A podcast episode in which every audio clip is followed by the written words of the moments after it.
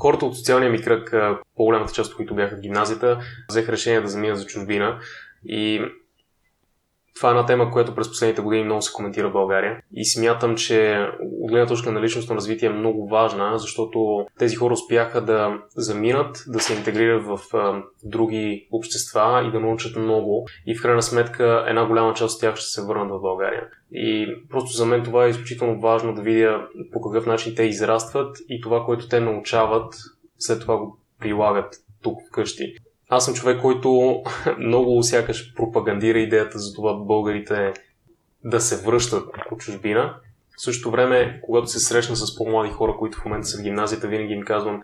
да заминат, за да могат да видят света как, как изглежда от другата страна и това, което съберат като впечатление след това да го развият тук в България. И един от основните изводи, които съм си направил просто е, че заминаването в, в чужбина и това да бъдеш насилен, ако щеш, да се справиш сам с тези предизвикателства, били те битови или в университета и така нататък, те праща няколко крачки напред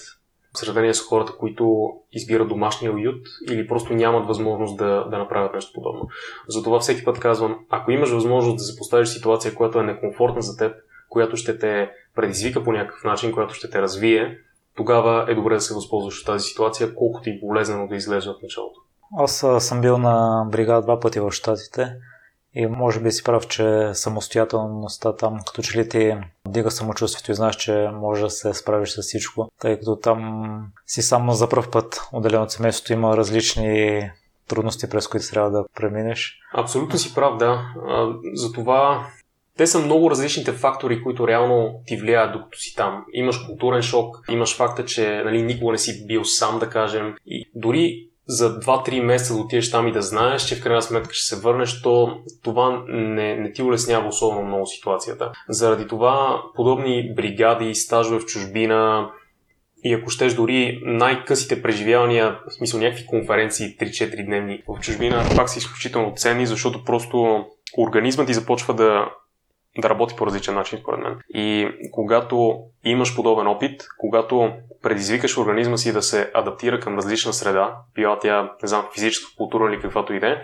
с времето започваш да осъзнаеш, че много малко неща могат да те стреснат, много малко неща могат да те оплашат и ти всъщност си доста по-силен човек, отколкото си мислиш. И понеже забелязвам колко се отварят границите и всъщност колко, може би, по-добрата дума е колко се размиват границите, особено в Европа и как в момента един ученик в гимназия има възможност на практика да избира между много страни, които може да отиде да учи след това. Аз си мисля, че наистина, който има възможност,